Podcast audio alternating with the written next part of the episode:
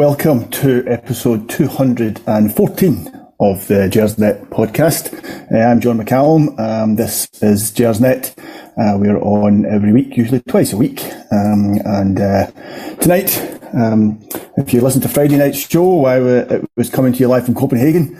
Um, tonight it's coming to you from Scotstoun, which is very similar to Copenhagen. The beer's really expensive. There's just not as much Lego and attractive blondes around.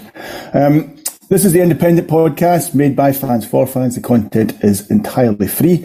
Uh, Gersnet isn't just a podcast. There is a forum. There are articles, uh, social media, and there's a great history archive there as well. Um, and if you're a regular watcher to the pod, then um, thanks for coming along. If by chance you're new to us tonight, and some of you might be, um, then we would encourage you to subscribe. Um, it sometimes is going to be a bit more uplifting than it might be tonight. Um, but you know, please subscribe, uh, share on social media, etc.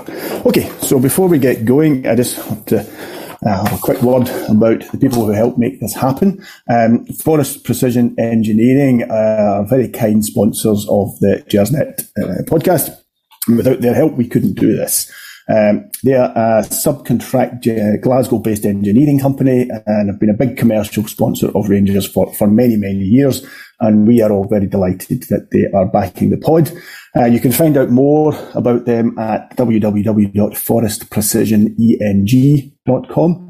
Um, and the other thing that you might be interested in about them is that they have the uh, fantastic Forest Precision Executive Lounge uh, in the stunning main stand at Ibrox. Um, you can book that. Uh, it's a unique space. Um, and if you are interested in finding out a little more about it, uh, email the club at hospitality at rangers.co.uk. Okay.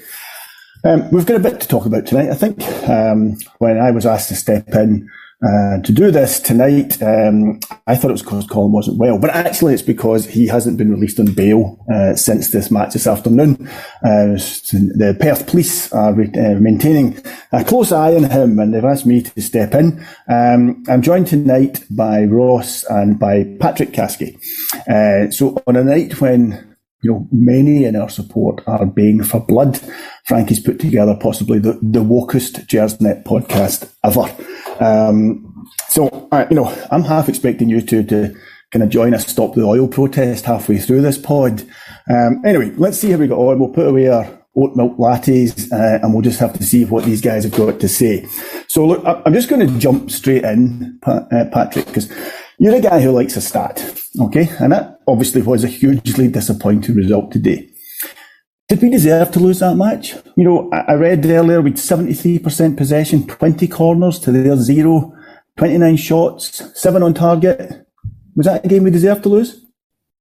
Uh, I certainly would say we didn't deserve to lose, but I'm not necessarily sure we deserved to win in a sense. Um, there's a great Twitter account called SR Football. Um, his allegiances lie on the other side of the city, but nonetheless, his stuff is fantastic. And he does, uh, for the past few years, he's done a running expected points league table and on the basis of expected goals today, we should have come away on average, if you played the game 100 times, with 1.73 points, whereas St. Johnstone come with 0.9. So we were definitely the better team, albeit anecdotally, I don't think anyone would be pleased with what we watched just because it was a dearth of any quality. But I think this game, perhaps in a microcosm, is emblematic of our season as a whole and Ryan Kent specifically, in the sense that um, earlier in the week, um, someone co-opted Opta's uh, table, which said Ryan Kent creates the most chances in Scotland um, without any sort of qualitative lens or, or per 90 lens. Uh, and today we saw that we create a lot of chances, but they're not very good at all. So our qual- sort of quantity of shots is great. It's up there. I think it actually beats Celtics, um, but our quality of shot. So if we look at XG per shot, it is absolutely terrible. And that's emblematic of a team who aren't able to penetrate into the box, uh, revert to headers, which are just low quality chances generally, and long sort of chances from outside the box. Luckily, we got ones to actually go well. Tav's shot was really poorly put into net by their keeper. And we sort of were on the unlucky edge of variance where they scored two absolutely beautiful goals. Um, it was at the point where I just had to applaud and sort of laugh when Nicky Clark puts that in because we saw him play decent for Rangers at this time, but nothing at that sort of quality. So to put it sort of simply, I don't think we deserve to lose but I don't think we can be very hard done by it by the fact we didn't get three points today. Yeah, I mean, I, I, was being slightly facetious at the start there. It, it was, um, uh, you know, in the end, the only stat that matters, uh, as you said yourself, is the goals. Um, and for all our possession, for for all, uh, you know, 20 scoring chances, I have to say, I, I don't remember 20 scoring chances. Um, I know we hit the bar a couple of times and um, there was a couple of other close ones, but um, I, am not sure quite what this class as a, as a, a, a scoring chance. Um, but either way, you know, it, it was a very strange game of football. Uh, to have been as dominant as we were in the first 15, 20 minutes. Um, anybody who's watching Rangers as long as me or watching football as long as, as I have knows that um, inevitably the other team is going to get a chance. Um, and the, the, like you say, the goal they scored was, the first goal they scored was just you know, one of these freak goals. Boys never scored a goal before in their life, apparently. I, I, you know, and he sticks one away like that. Um, when, the, when we saw the teams, um, Ross, Čolak, again, preferred to Morelos, perhaps not a big change. Sands and Lundstram, both holding midfielders. Tillman playing a bit further up. Um, uh, was it the right team to start? I mean, do, you know, the thing that jumps out at me when I saw it was, you know, do we need two holding midfielders against St Johnstone? Um, you know, was that the right team? No, I'm, I'm not sure. I agree. We, we don't need on paper two holding midfielders against a team like St Johnstone, a team that struggled to score goals. Um, a, a, team that struggled to win games, quite frankly. They'd not had a great start to the season. Um, but it, it, I actually liked the team that he put out because I felt um, I, I, felt Čolak over over Morelos was the right call given everything we've seen in the league this season. Um, I felt it was the right game for Fashion Sakala, um, who is is showing all of his drive and enthusiasm, albeit lack of, of final quality. But I felt that this was a game that would that would suit him. Um, mainly because it's a slightly less cultured opposition than the likes of Liverpool or Napoli. Um, yeah, the, the, central midfield question, it, it, seems more out of necessity than anything else. I mean, this manager does not want to play Glenn Kamara. And so, given the injuries that we have at the moment, um, no Ryan Jack, no Ianis Hagi, that kind of thing. Um, I, I, didn't have any issues with his choice of, of starting 11 at all. In fact, was, one thing that really pleased me was seeing Ben Davies come back in. Um, so I was I was happy with the, the starting eleven. And I actually felt the first 10, 15 minutes of the game, it looked like John Lundstram had been given free rein to be a little bit more dynamic and a bit more box to box. Um, and he was driving forward and, and creating chances to, to, to my eye. Um, now that changed at some point during the match, and everything just became dull and lifeless and uh, and, and, a bit limp. Um, but I felt it was the right team, and we can talk a lot about. Look, I say it was the right team. I don't think James Sands in an ideal world would be starting for Rangers. You know, he's he's a squad player. Um, same with Leon King at this point in in his career, with it being very early days. Um, same with Fashion Sakala.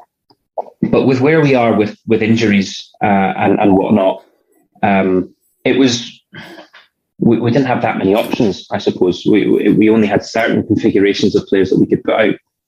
That being said, that is no excuse for the result today. You know, the, the, team that we put out was more than strong enough to, to beat St Johnstone.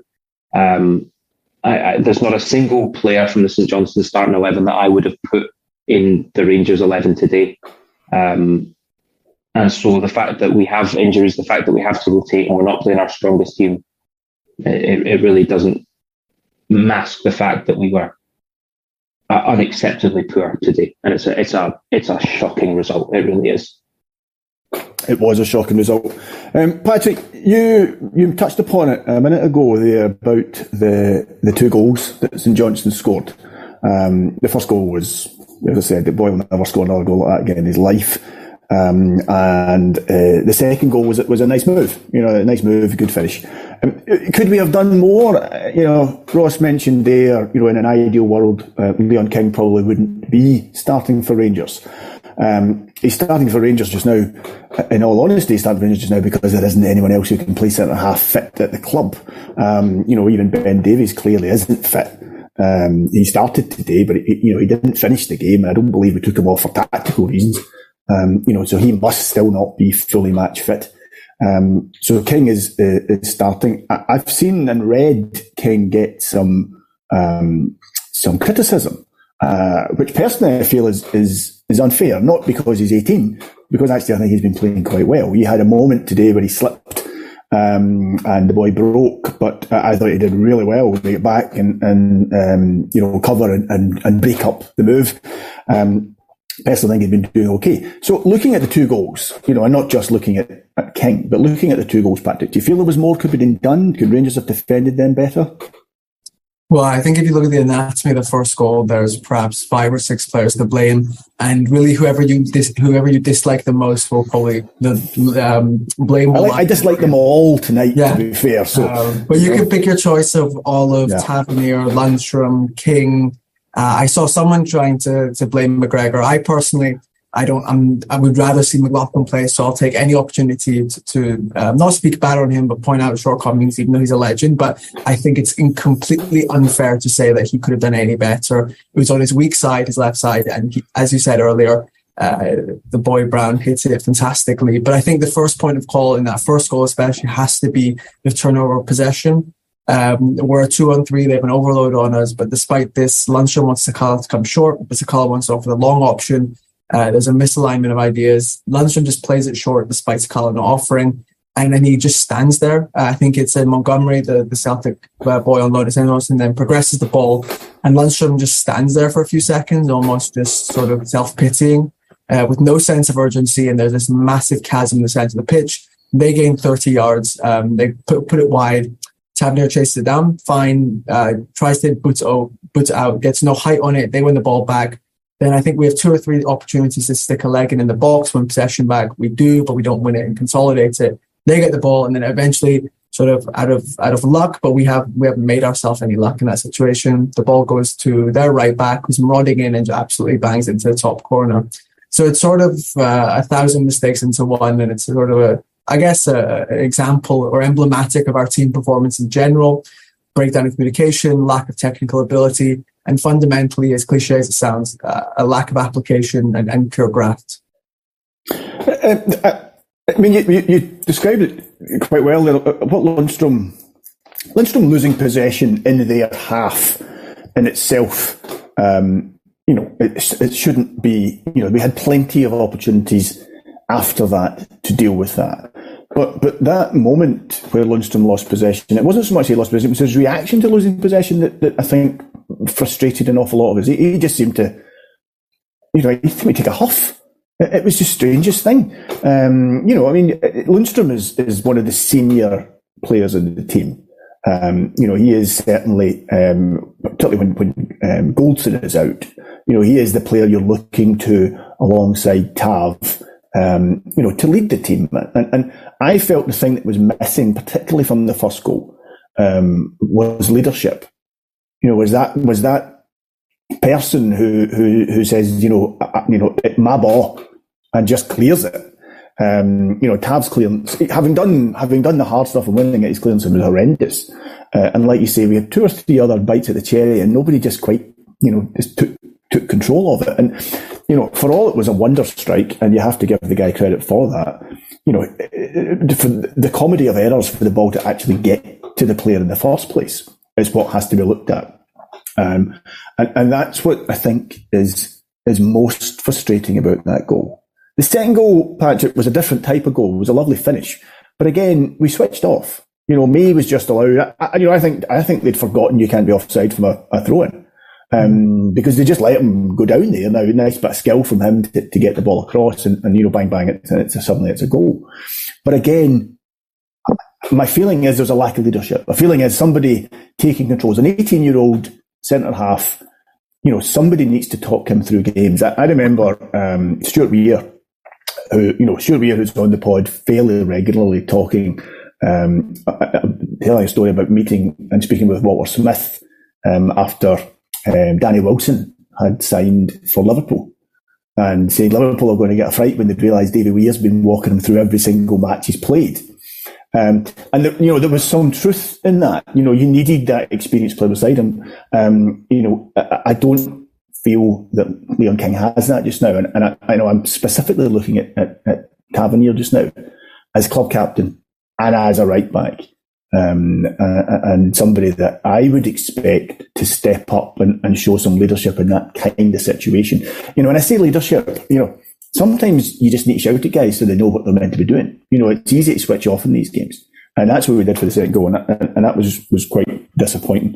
Uh, okay, enough about St Johnstone and, and and what they did. Ross, there's a predictability to our play just now. Um, we touched upon it before we come on. The definition of madness is, is to continue doing the same thing over and over again and expect a different outcome. Um, we get the ball wide and we put in a cross. That seems to be our tactics just now. Um, get the ball wide, put in a cross. And it doesn't matter if the cross is coming from one of the fullbacks, or it's coming from Sakala, or it's coming from, um, or it's coming from Kent. That that seems to be our our sole tactic, frankly, just now. And and the thing about Scottish teams is they can defend crosses, particularly the types of crosses that we are we are putting in just now. You know, they are not they're not effective crosses we're putting in. And what worries me a little bit is there doesn't seem to be a plan B. Um, and you touched upon this earlier when you said we were, we were really good for the first half hour or so. We really looked like you know we were up for this game. Uh, I, I, thought it might be a bit like the Aberdeen game last weekend. I thought, right, okay, this is this, this is going to be four one. And I'm going to get an easy night in the pod. Um, but you know, it became apparent after half an hour that, that we weren't. You know, uh, one of the frustrations in this was, I think, um, the guy Considine, um, Andrew Considine at, at, at centre half. We made him look like Franco Baresi today. You know, the guy was a header and everything and blocking everything, and he's a dumpling. You know, how the hell do we make him look that good? It's frustrating. Um, Malik Tillman could be a player. Okay, he could be a player. There's a player in there, right?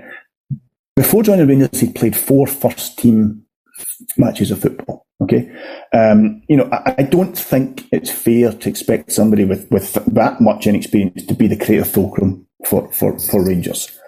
Um, he's not ready for it. You know, he's there, he's playing. I actually thought, you know, I actually thought in the last two games he was unlucky to be taken off because I thought actually he was he was he was one of the, the better players. But I don't think it's fair for him to be the, the creative fulcrum. So, uh, us us not having a plan B, this predictability is that a consequence of losing Hagi? Of losing Lawrence and losing Roofe to injury and not adequately replacing Aribo? Or is this actually how, how Gio wants us to play? Um, it's not total football. So what do you think? Is this accidental? Is this deliberate? If it's if it's deliberate, then that's really worrying. If this is Gio's style of play, that's a real concern. It's so far removed from the Van Bronckhorst of Arsenal and Barcelona and of, of Rangers under Dick Advocaat. Um, it's a million miles away. It, as you say, it's um, give the ball to Ryan Kent, let him do a couple of step overs, run into a defender, try and get the ball back. There's Borna Barisic, first time cross. And, you know, you mentioned it a minute ago with, uh, with regards to our defending that no one's sort of shouting my ball and just hoofing it and, and, and getting through it. Andrew Considine did that today.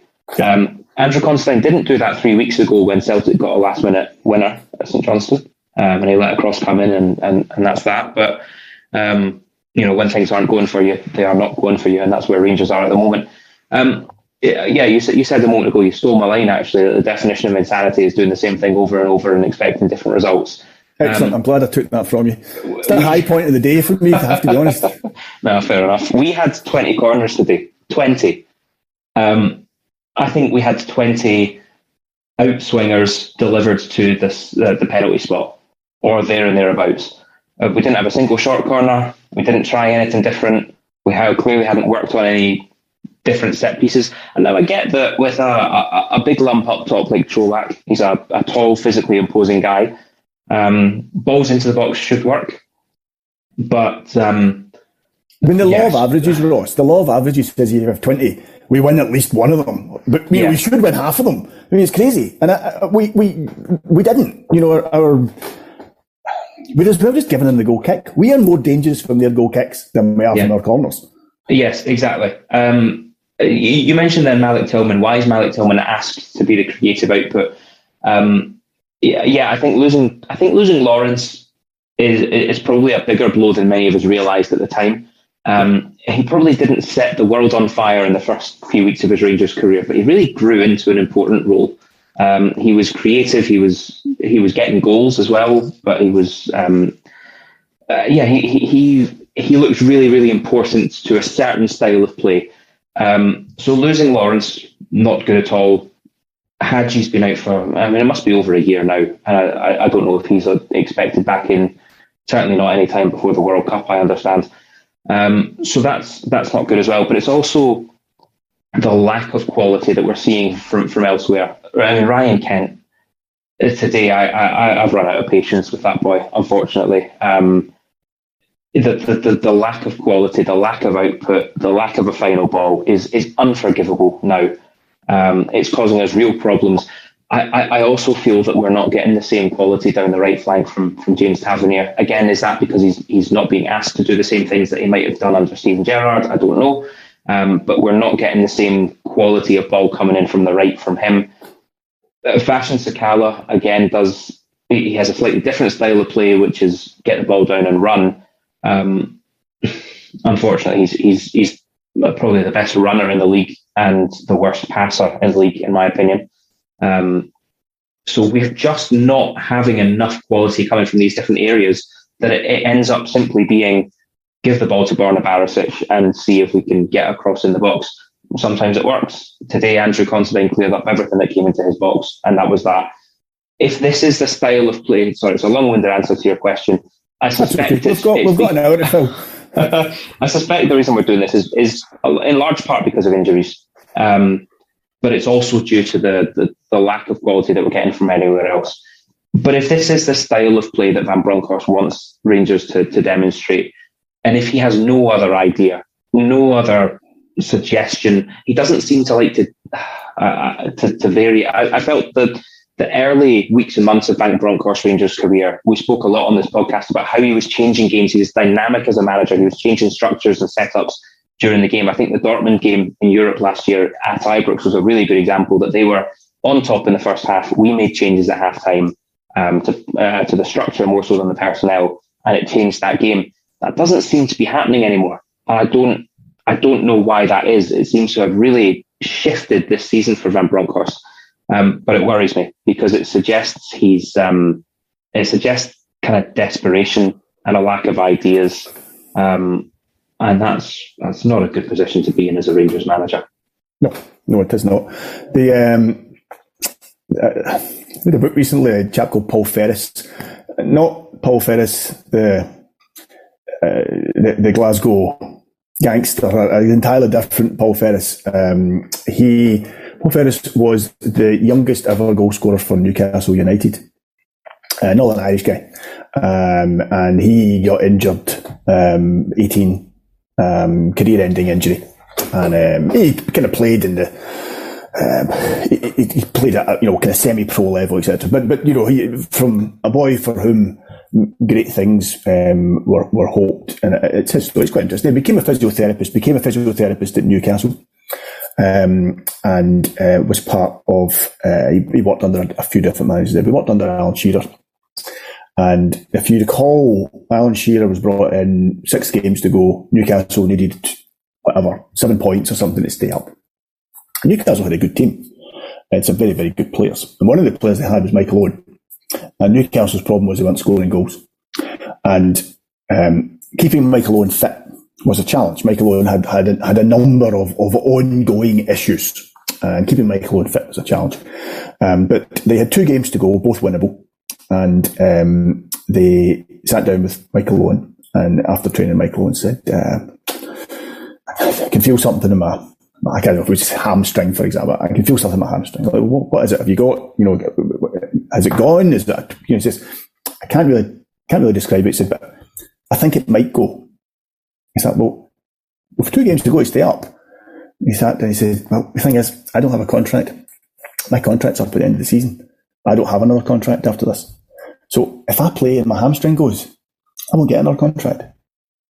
So I just I'm not going to play. So Michael Owen refused to play the last two games of that season. Newcastle got relegated. Alan Shearer lost his job, as did this guy Paul Ferris. Um, and and you can't just blame Michael Owen for that. But the point I'm making is we have a couple of players, Ryan Kent being one of them, who are out of contract um, the end of the season. Is that is that? Do you think that's what's at the, the root of what's wrong with Kent? I know I've gone a wee bit off off the agenda here, Ross. But do you think that's what's at the root of of of, of Kent? Because the, the, the, you know Kent has gone from being one of the most exciting players in the Scottish League yeah. to a guy who you almost groan when you see his name on the team sheet now because you think you know this is going to be brutal to watch because you know what he's going to do. Yeah, uh, no, absolutely, and, and you know living down here in in London, Ryan Kent three years ago was one of the names that people that I would work with would, would know. They'd know Ryan Kent. He, he's the creative guy. He's the assist guy. Um, oh, I got him from Liverpool, and, and he'll be back in the Premier League before long. And Ryan Kent's chance of a, a big money move is, is long gone now. Um, do I think that he's just sort of running down his contract? I actually don't believe it's that. I believe he's um, he's a confidence player, and I believe his confidence has, has gone. I have no no basis upon which to, to um, to make that assumption, but that's just how it feels to me. Um, looks like. It, just it feels like he's he's run out of confidence. He's got no momentum. Football's I, I think football's a, a, game of momentum, and, and when you're winning and when things are going right, then things are going really right. And we saw that with the 55 season. Everything just went right, and we had good momentum and we had confidence. Um, so I, I, think that's what it is. He's he's struggling for uh, for goals. When did he when did he last score a goal? Um, he scored not that long ago, but it was his first goal in a long time. It, right. Maybe so like two or three games ago. I, I, can't remember who it was against. But he's not scoring consistently. Um, I, I, don't think his assist numbers, I, I, don't know, maybe you can correct me on this if I'm wrong, but I doubt they are anywhere near where they were two or three years ago when he first came in. Um, and I, do just think that that's confidence. I don't think necessarily, I saw someone today saying that defenders have worked out how to play Ryan Kent. Um, well, you probably don't need to be that clever to work out what Ryan Kent's going to do. You know, he's going to run a bit and then he's going to cut inside and then he's going to try and take you on. And if that fails, he's going to pass to the overlapping fullback. Um, I just think he's he's run out of belief. Uh, I, I wouldn't want to go so far as to say he's run out of hunger or desire, but maybe that's the next step. Um, unfortunately, if you are a scout now of a, a Premier League club and you see a performance like that, that does not. If, if he has in his in his mind, he said, "I'm not signing a new deal at Rangers, and I'm away at the summer, uh, or I'm even away at Christmas in January." Um, if someone comes in for me, if I'm a scout at a Premier League club, I'm going nowhere near him based on what I've seen this season. Yeah. Um, so his best hope is getting a move to the English Championship, and uh, that's a real waste. So maybe, maybe he's got that in the back of his mind as well. Maybe that's affecting him. And that's affecting his performances. Um, I think I've seen the pundits on Rangers TV over the past couple of weeks suggesting he's trying too hard.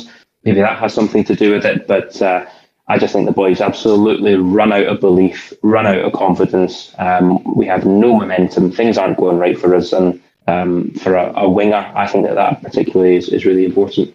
Yeah, interesting. I mean, he's not hiding. To be fair to him, he's not hiding. Um, but uh, yeah, it's just not happening just now from Patrick. Uh, despite losing two goals today and three on Wednesday, um, having four defenders out injured, um, and Davies, as we said, you know, miss Wednesday, come off against Aberdeen, miss Wednesday, played today, come off again, um, clearly not fit. Um, I, I, can't help but feel that defending isn't actually isn't our issue just now. Our, our issues are further up the field.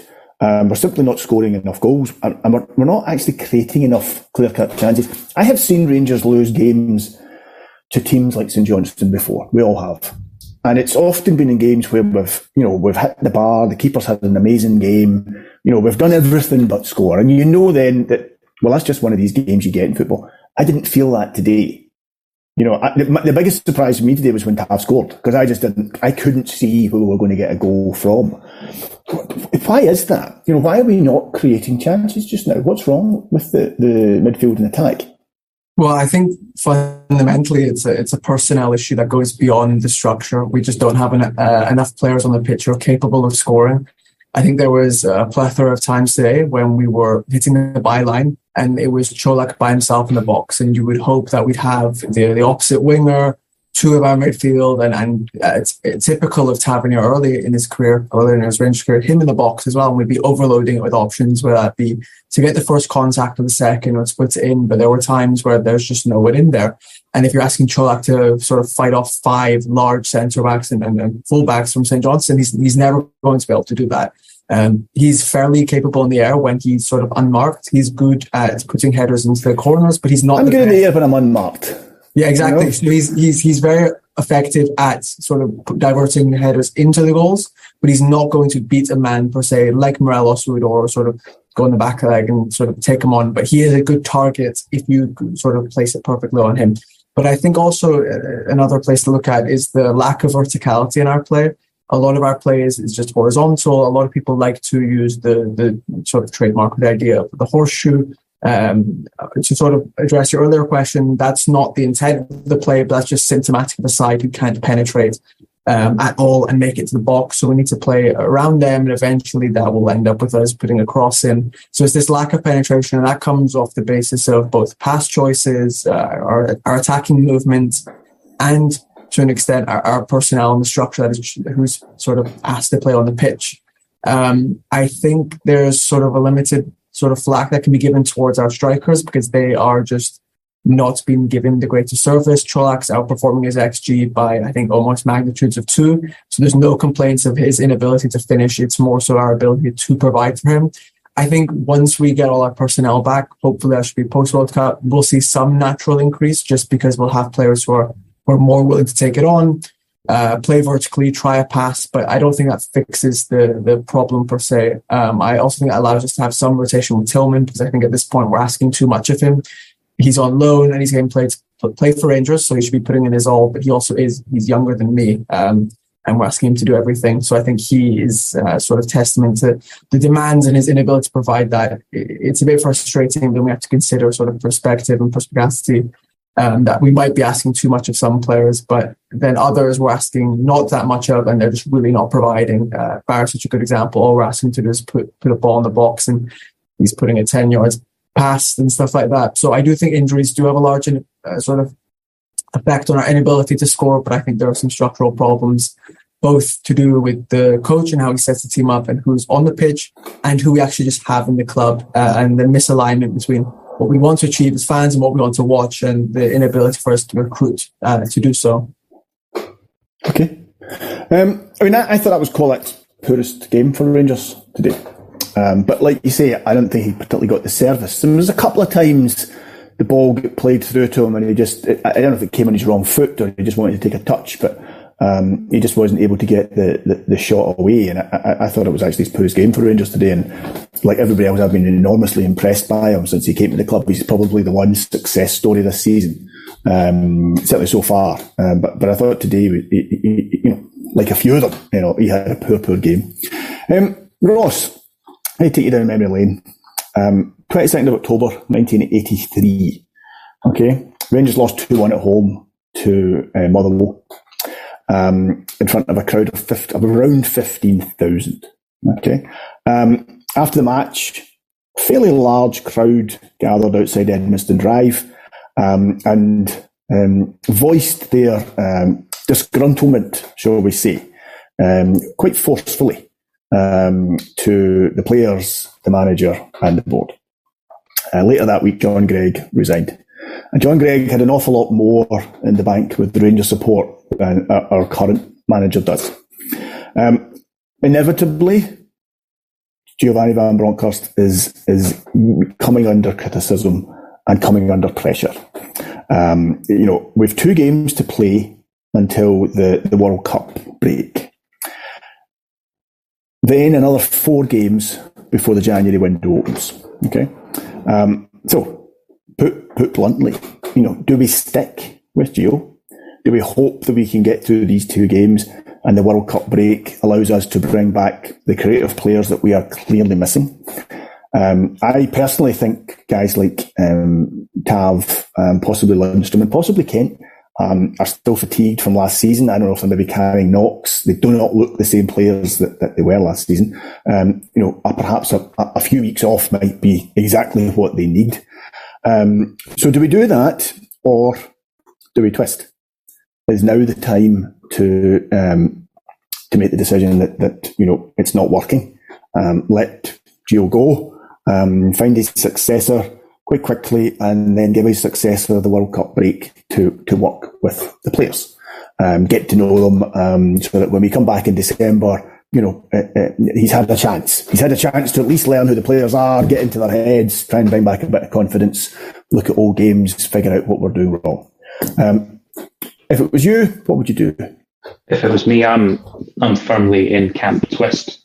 Um, I do not see the where the improvement is going to come from under Van Bronckhorst. I do not see any, I don't know, ethos to his style of play. I don't understand what he's trying to achieve. But I certainly don't trust him with, with another transfer window. And I know that it's in, in the modern world, it's not the manager dictating who gets signed and going out and negotiating and, and, and buying a player.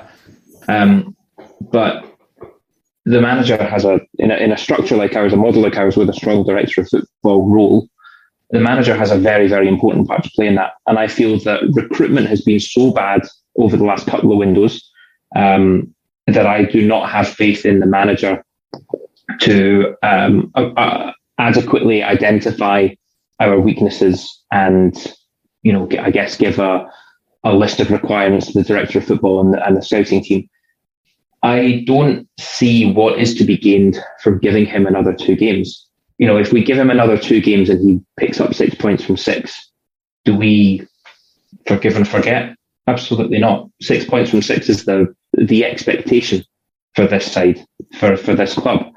Um, I believe he's lost the vast majority of supporters now. I, I, I don't believe that I mean, from, from everyone that I've spoken to today, I've had one or two people who think, you know, we'll give him, give him until the World Cup. But that seems to be more out of convenience than anything else. It's just a nice, neatly packaged break time that we can do something.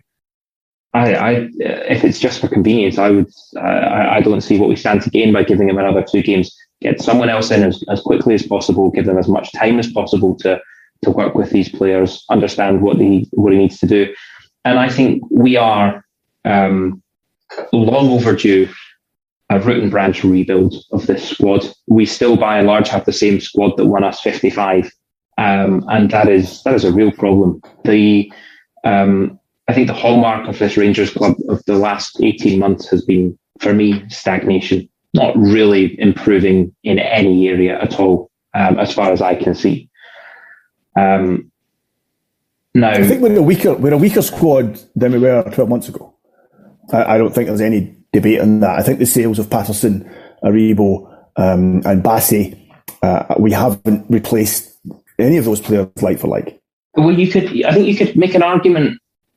Uh, again, let's play devil's advocate and say Patterson and Aribo were never meant to. Uh, sorry, Patterson and, and, and Bassey weren't first choice players uh, Bassey kind of became first choice, I suppose. He did. Um, but they, yes, their, their departures weakened the squad.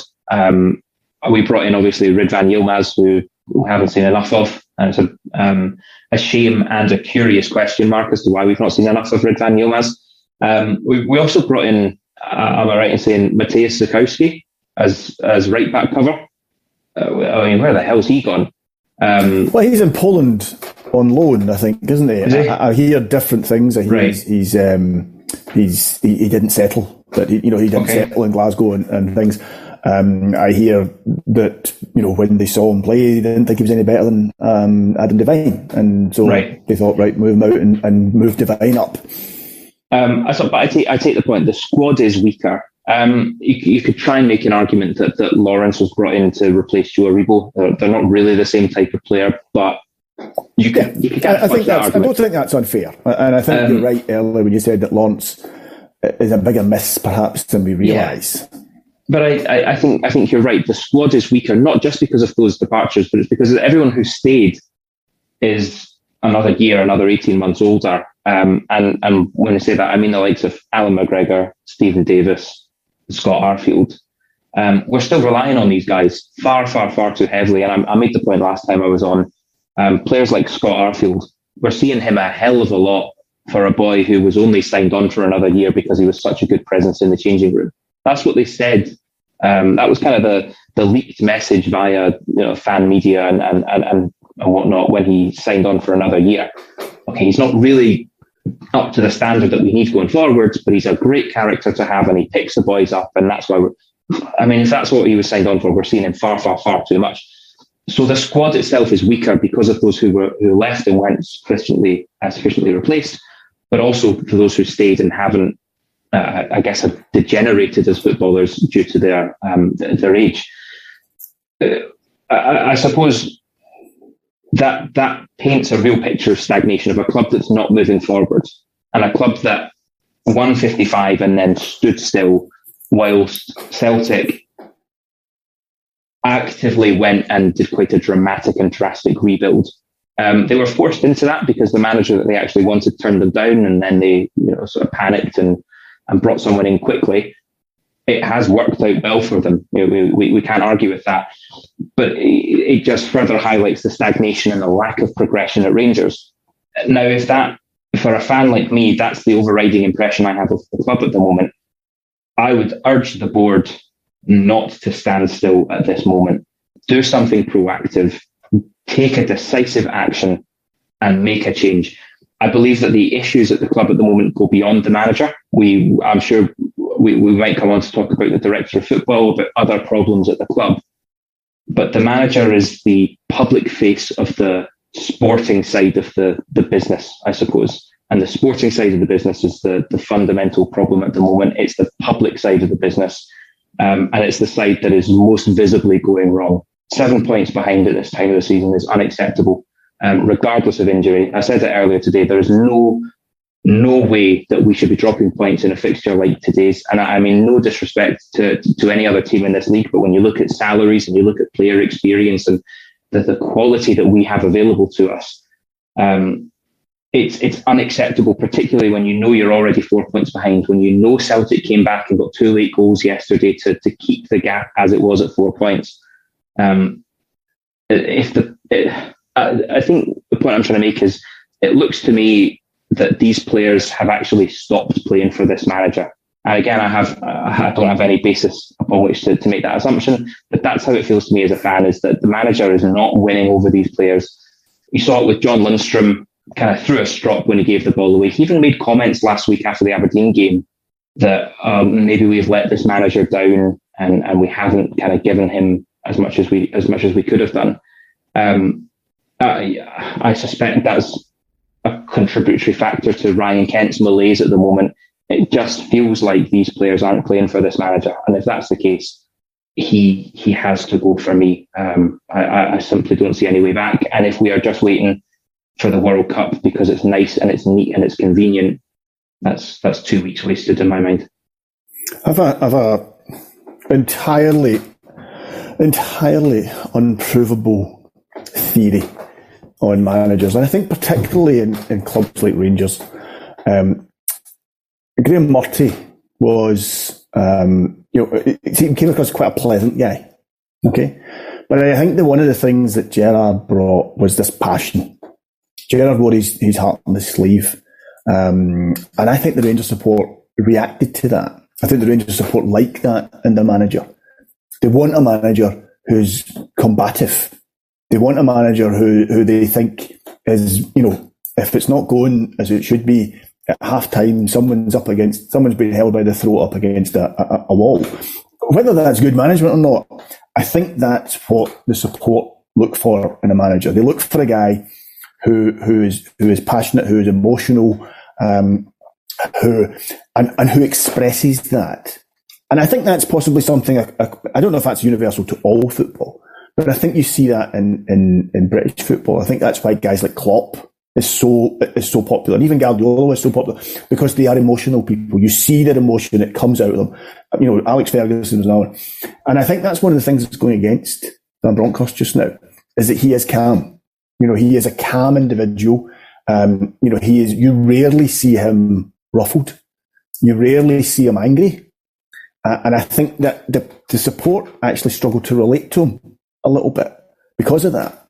You know, because of that, you, you, you knew when Walter Smith was angry. You know, you knew that. You, you could see it. You could see it in the interview. You could hear it in his voice. You could hear it in the questions the, the question that the, interviewer was asking them, choosing their words very carefully because they didn't want to set off the volcanic temperament. And I actually think that, that that's one of the things that's going against Van Bronckhorst just now is that we're not seeing that. He doesn't seem to be as angry at things as we are. Um, and, and, I think that's going against him. Anyway, Patrick, um, Ross kind of set me up there. Um, you know, the board and Ross Wilson in particular um, have also been getting some criticism from supporters. Um, as we said earlier, you know, Van Bronckhorst can only pick the players he's got. He can't pick players that aren't fit. He can't pick players we've never signed. Um, is it fair to aim criticism at them, um, or should you know Van Bronckhorst be getting more out of the squad? You know, the, the ones that are fit, as, as Ross said there, that team that went out today on paper was good enough to beat St Johnstone. Um, you know, is, does the buck stop with Van Bronckhorst, or do you think there are people, um, other people at the club who are, are equally, if not more, culpable? Um, there's there's plenty of blame to go around, and I think if you look at Twitter's the sort of ecosystem of fans, you've seen that it's been disseminated far and wide. So I think every almost every stakeholder involved in the club, and I think rightfully so. Um, I think if you look uh, sort of response to the question, I think there's a few examples of Van Bronckhorst not utilizing his squad properly. Obviously, this is uh, sort of my opinion, and you can sort of take offense to that. But I, I'm only looking for your opinion. You you fire away with your opinion, Pat. I think believe the, me, that in the comments there's loads of other people's opinions, and so you go for yours. I think the inability to bed in Yilmaz quick enough was a poor decision. I think he came in and uh, the entire time in the Besiktas spell, he was impressive. He was progressive. I understand the concerns about someone young moving abroad. I've done it a few times in my life, but uh, this is a footballer um, and he sh- showed uh, in the spells, or at least in the first two months when he was playing, that he was capable and, and Barisic was, was, was fine. But I think that was one big, uh, obviously, because Yilmaz sort of fits the profile of what you wanted in a fullback for Van Bronckhorst as well. So it was almost this perhaps paradoxical element where he was playing someone or pigeonholing someone who would fit, who doesn't really fit a system for someone who doesn't, then they're lying on the bench. And that was a considerable amount of outlay that came into acquiring the asset upwards of 5 million if all the conditions are met. Uh, playing Tillman on the left just doesn't work off or left of a, of a midfield three because he's right footed. He has much better interplay with Tavernier and, and whoever's on the right wing. And I think one that's perhaps divides the support, but I would have just played Sakala a lot earlier. I think he, he's a numbers man. He gets us what we need. Uh, we've talked about inability to create chances and score. He remedies that to an extent. Um, I also think perhaps the treatment of Morelos, especially last season, and running him to the ground to a certain extent, and then the inability to sort of use him now per se, uh, uh especially when Shola this game and Livingston hasn't been hasn't been great. That's not been perhaps optimal management, but of course. Um, it's it's not just him. I think emblematic of that is if we were to get our number one manager target, I don't think we'd expect him to go in and win the win the league or, or win out the rest of the season because there are fundamental shortcomings in this squad. It's by far and away the second best squad in Scotland. Um, so I don't think you you can expect a manager to come in and, and win the league or, or, do much more. Obviously, progression is, a, is an expectation, and we'll need to benchmark uh, on the basis of when we get a new manager. If we do, you'd expect that to be soon. Some would have expected it as being before this podcast is on, maybe and on an interim basis. But yeah, I, I don't think the recruitment has been great. I don't sort of stand with the orthodoxy that the recruitment in the summer was poor. I think Yilmaz was a good bit of business. I think Ben Davies was quite good. Um, Tom Lawrence as well, albeit injured. Um, I would have also signed Souttar uh, on, a, on, a, on a Bosman. We haven't seen him much, but I, I think that made sense. I think the, the majority of the blame, or perhaps the confusion, lies in the contract extensions and perhaps most criminally inability to sell assets at peak value. I understand it's quite difficult in hindsight's 2020 to say we should have ripped the squad up after 55. I wouldn't go to that extent, but I think the inability to sort of refresh uh, and sell our heroes when their, their values are highest has sort of come to bite us. Um, and I think I, I, wrote in February 2021 um, that our inability to move on players might put us in a, in a, a sort of period of stagnation. And here it lies in that we're in that period. You touched upon something there, Patrick, which I've been meaning to ask you. Is there any league in Europe? I, I, you know, by all means, say I've no idea, John. I don't know why you're asking me. Um, but is there any league in Europe where the team that has the biggest budget doesn't win the league? Well, I mean, we've seen in Norway the last two years, Bodo Glimt won, uh, whereas Molde have twice the budget, albeit this year Molde are winning the league. So that's a good example. Um, I'm going to try and think off the top of my head we're going to have to obviously look outside of the sort of traditional powerhouses because emblematic of football in the modern day, the top five leagues are all dominated by the biggest spenders. Uh, Poland, uh, Rakow, Częstochowa are going to win the league this year. They're quite clear. Uh, they were a second division team just three years ago. Their manager has uh, won the Polish Cup. They're going to win the league, and they have a budget around half of Legia Warsaw's and half of half of Lech Poznan's. And finally, we saw Dinamo Tbilisi in Georgia. They're going to win the league despite Dinamo Batumi have Chinese backers and fairly substantial transfer outlay. So those are three examples. Um, they also are leagues in which don't have the sort of duopoly we have. Whereas we know, regardless of what we do, there will always be a good side on the other, good team on the other side of the city, um, and generally a great side. If you look at the last ten years, at least relative to what we are. Um, so it's perhaps not a burgeoning trend, but there are certain outliers in and around Europe across the continent in which we see a league in which a team with a material disadvantage is able to usurp that through tactics, player development, and whatnot. And I think that's probably one of the ways uh, we can filter down manage- managerial targets is by looking at those teams who have managed to do so. Okay, interesting. Ross, if you can keep your head while all around you are losing theirs and blaming it on you.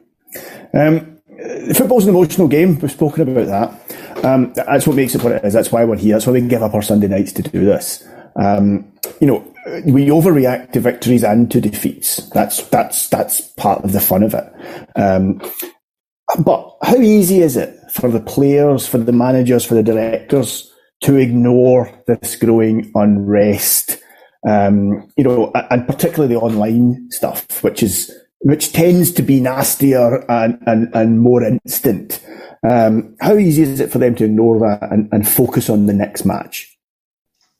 Um, it can't be easy at all to ignore that. Um, but also, nor nor should they you know, so, social media and, and I, I, guess the digital landscape in which we operate today is, is so different and far removed from 30 years ago, say, where it was really a case of get the paper on a Sunday morning and see what a journalist thinks about it.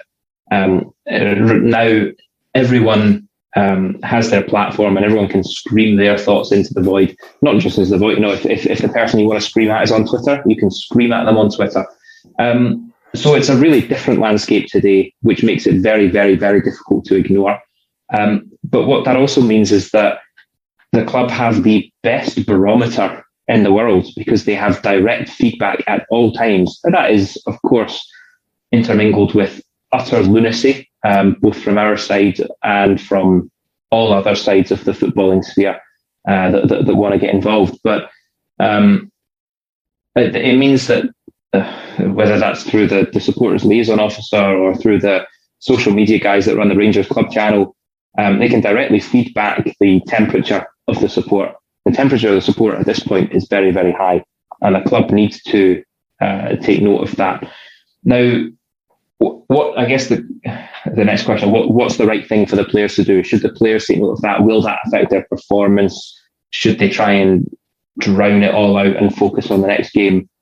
Um, I, I, suppose so. The players need to be the, the players are paid a huge amount of money by us ultimately, putting money into season tickets and merchandise and whatnot. That goes to pay their salaries. Um, they, I believe, owe us. Um, they have an obligation to us to work hard in, in training in the gym and on match days. Uh, so I, I wouldn't want them to ignore the uh, the opinions of, of, of supporters because uh, we we will be here long after this. It's, it's such a cliche, and I apologise for using it, but we as supporters will be.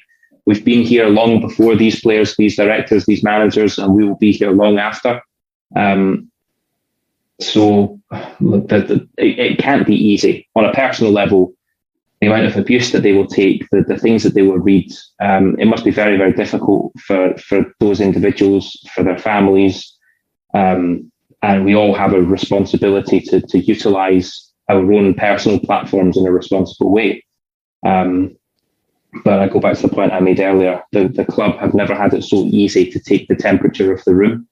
Um, and I, I really sincerely hope that they do that and, and take the right action. Taking the temperature of the room, Patrick, um, another poor result on Wednesday would be a serious, serious problem for the club. I think they would be, you know, I think so far the support at Ibrox um, has been largely supportive. Um, there's been some boos at half time. There's been some boos um, when things haven't been going well. But frankly, that goes the, the, best Rangers sides have had that. Um, we've not had October 1983. You know, we haven't had that yet. But I have a feeling if um, if things don't go well against Hearts, we might have. Um, you know, I think there is a growing frustration in the support that, that Ross articulated there. Um, that said, are Hearts exactly the right type of club for us to be playing on Wednesday? Hearts tend to, to not be quite as defensive as Motherwell and, and um, and St Johnstone and, and, teams like that, they you know they tend to, to come and, and, and try and win the match. Uh, they tend to be a little more progressive in their play. Um, they're also um, having another one of these kind of funny seasons. They won today with ten men. Um, from what I gather, at most of the match, they still managed to win the game. Um, they lost to Aberdeen the week before. Um, they've been hammered in Europe. Uh, you know, they're having a funny season. They're, you know, they, they kind of win one, draw one, lose one. It's that kind of season. Um, so, you know, is this exactly the kind of game that Rangers need? Is Hearts on, on Wednesday night at home? You know, could we have picked a better team? Um, we beat them 4 0 not that long ago um, when we played them at, at Tynecastle. Um, this strikes me as being uh, an awfully good opportunity for, for the players and for the manager to, um, you know, try and put a line in the sand on this. What do you think? Yeah, I, I certainly think it is a good canvas for us to bounce back. Um, but I think it's an interesting one. I think uh, you can hear the discord from the Hearts fans that they are in sort of a similar position to us in which they're hamstrung by a series of injuries to key personnel. Craig Halkett, Stephen Kingsley, Kye Rowles, their top three centre backs, all have been injured for a good chunk of the season. Um, but they are sort of grinding out results, not performances. I think their position in the table is, is a false position, and we'll see them sort of perhaps drop down a bit, albeit they do not have Europe anymore. So that first side, who have a small squad, will be a massive difference. But uh, if you look at the game against Motherwell today and, and, Ross County last week, they were the worst team out of the two, um, both anecdotally from the hard sporting friends I have, and if you look at the, the stats, the XG, shots on target, possession, field tilt, all sort of portrayed a picture in which Hearts were lucky to come away with three points, maybe even one point in situations. Um, my brother does some net rating stuffs every week on the SPL, and um, it shows the Hearts are the second worst defense in the league, albeit the fourth best offense. So I think this is a good opportunity for us in which that they're going to likely come out to attack, um, in the sense that that's how they play. Um, they might not do so to the same extent that we saw at home, just because they are wary that um, a draw is a fantastic result for Hearts going to Rangers. We saw it last year with the, the last minute winner they got. Craig Halkett scored after McGregor sort of fumbled it. Uh, but I think they'll see probably take on a more pragmatic approach, play more defensive, try and play for the draw. And ultimately, they might see the fact that playing Rangers at this point and at this juncture in the season is, is the perfect time to play us. I think we might see three gentlemen on a Hearts podcast asking the same question. Is this the best time to play Rangers? On the basis that Hearts have been sort of outperforming their, their means. They'll be getting good results on the basis of poor performances. And perhaps they'll expect themselves to revert, put in a good performance and win. And this Rangers side does not look good. We, we, we struggled against St Johnstone, we struggled against Livingston. Uh, we've been picked out of Europe much like Hearts have. So I think the question is obviously, I think Hearts are a good team to play at this point because they are quite leaky at the back, uh, sort of hyperbolized by injuries. So we should score, and that's been our big problem. We've been a good defense, um, if not perhaps up there with Celtic neck and neck as the best defense. I know if you look at just pure goal difference, they beat us, but expected goal difference were quite better than them, especially in these last few weeks. And they've been hemorrhaging goals to an extent, albeit most of them have been on the basis of the penalty spot, which is an interesting anecdote to take after VAR's been implemented. But I do think this should be obviously we need to win every game at home, but I don't understand what the or if we, we lose or, or draw against Hearts, uh, if the manager's sort of not resigned or left after the 90 minutes, what would be the proverbial straw to break the camel's back? And I think even if we do put in a good performance on Hearts against Hearts, I think we'd mentioned earlier, it's perhaps just delaying the inevitable. I, I think there's sort of season long and year long trends which have suggested that this isn't going to work. Um, so perhaps putting in a good performance against Hearts will be a false flag.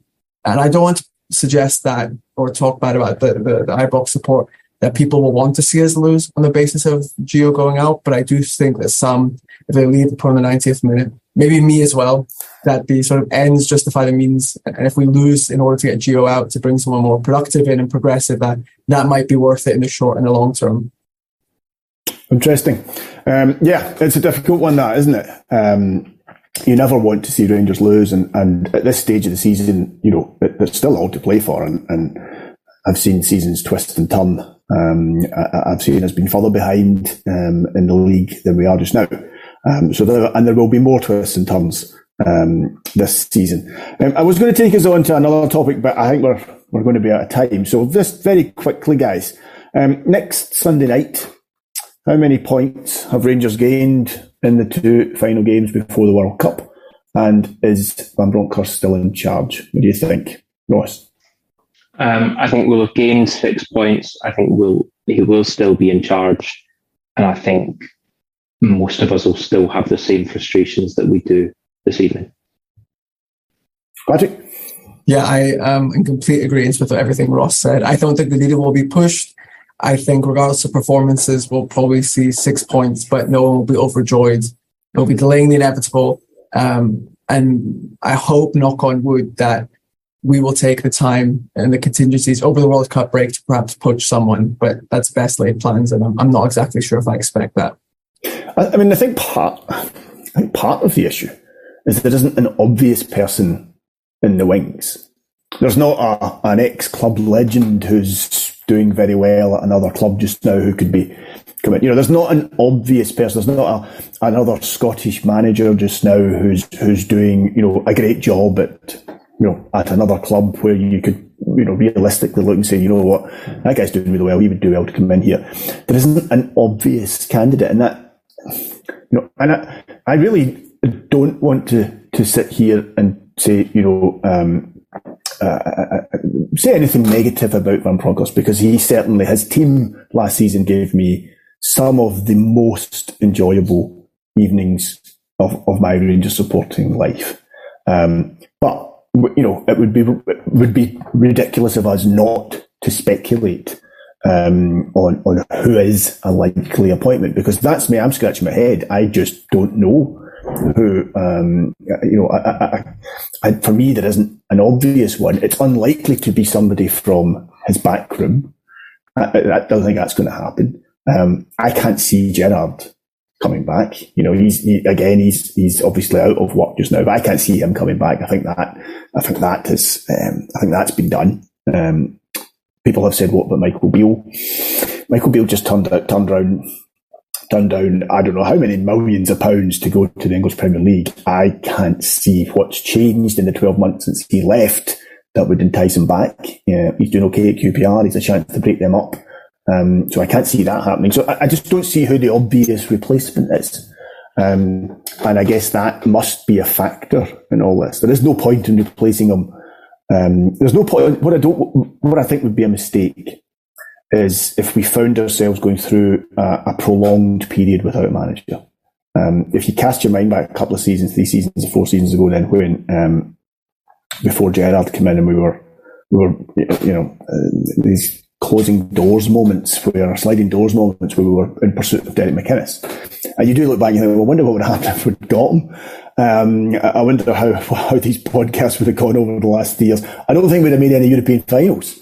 Um, uh, that's for certain. But, but, you know, anyway, none of us will know. Um, but I don't think that's in anybody's interests to have a, a prolonged period without a manager. Um, and again, that might be something that, that, that goes in Van Bronckhorst's favour. Is there anyone jumping out at you, Patrick? Anyone jumping out at you, Ross, that you think that's the that's the guy should, we should be going for? He's the obvious candidate because I, I don't have an obvious candidate. I can't see who the, the most likely candidate would be. No, I, I, definitely think there's no perfect candidate on the basis that there's no one that sort of provides a harmony for the 10 camps that we see, sort of fundamentally splitting who we want for the next manager.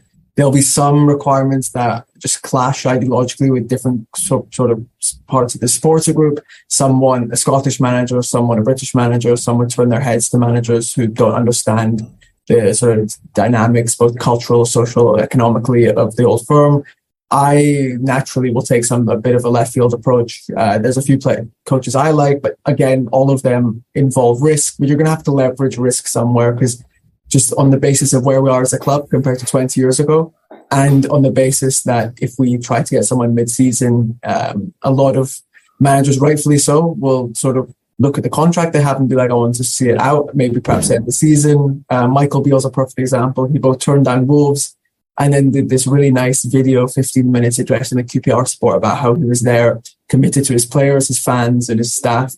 And you're not going to expect him to then do that video and then turn around and leave after, in two weeks' time. And I think. Oh, Patrick, Patrick, I, have lost track of the number of times I've heard managers say, no, I couldn't leave this, couldn't leave this club. and then, you know, six months later, he's either been fired by that club or he has got, he's joined their biggest rivals as manager.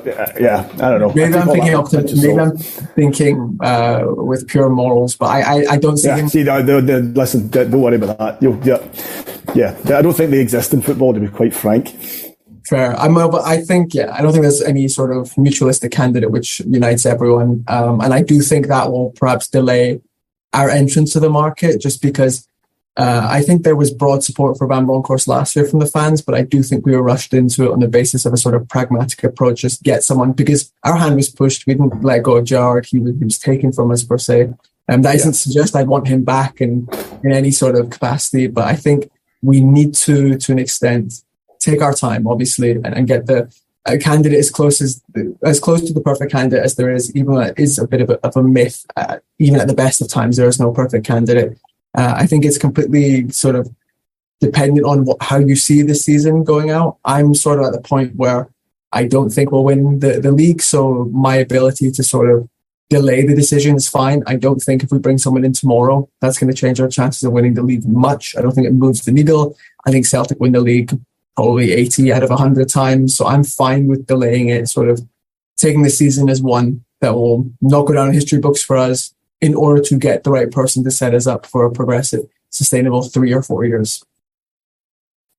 Ross? Yeah. That all sounds uh, very sensible. But come it on. does. Um, I'm more emotional. You can't be having that. Um, you can't be having us ending on that note. No, but I'm also I'm really anxious and nervous to, to even suggest the name because Patrick will have some kind of statistical database as to why that person would be completely incompatible.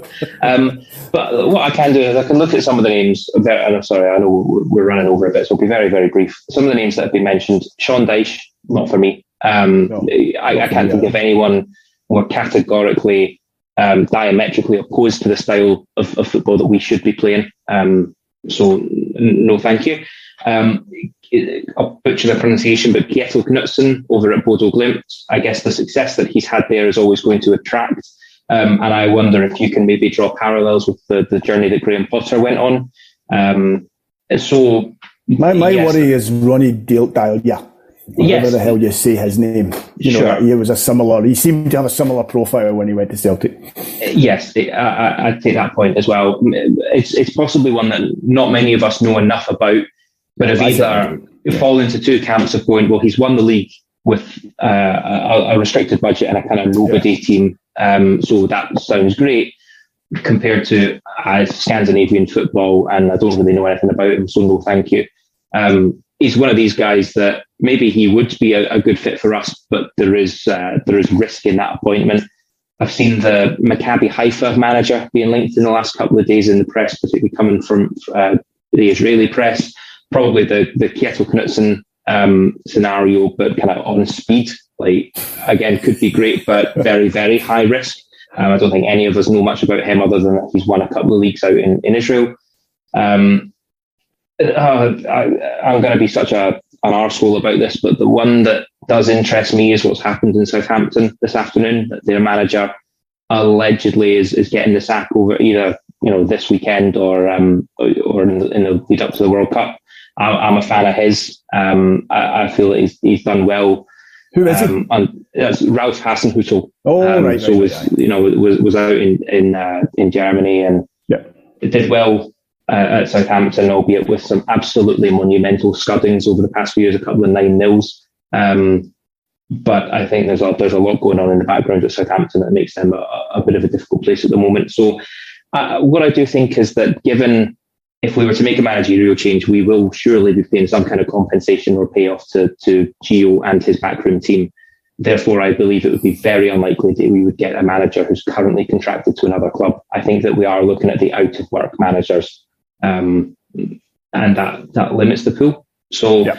um, look, but that being said, I, I, I suspect we would be surprised, pleasantly surprised, at the number and variety of CVs that made their way to, to Ibrox, where the, the vacancy to be announced. So um, just because we can't sit here and the three of us come up with a name that we would all universally agree on, I don't think that means we shouldn't be pulling the trigger, personally. Sounds like David Martindale is in the frame to me there. Um, Ross, that sounds like the. I would love that. I would absolutely love it. Look, um, thanks for your time tonight, guys. Appreciate you, you giving up your Sunday evening.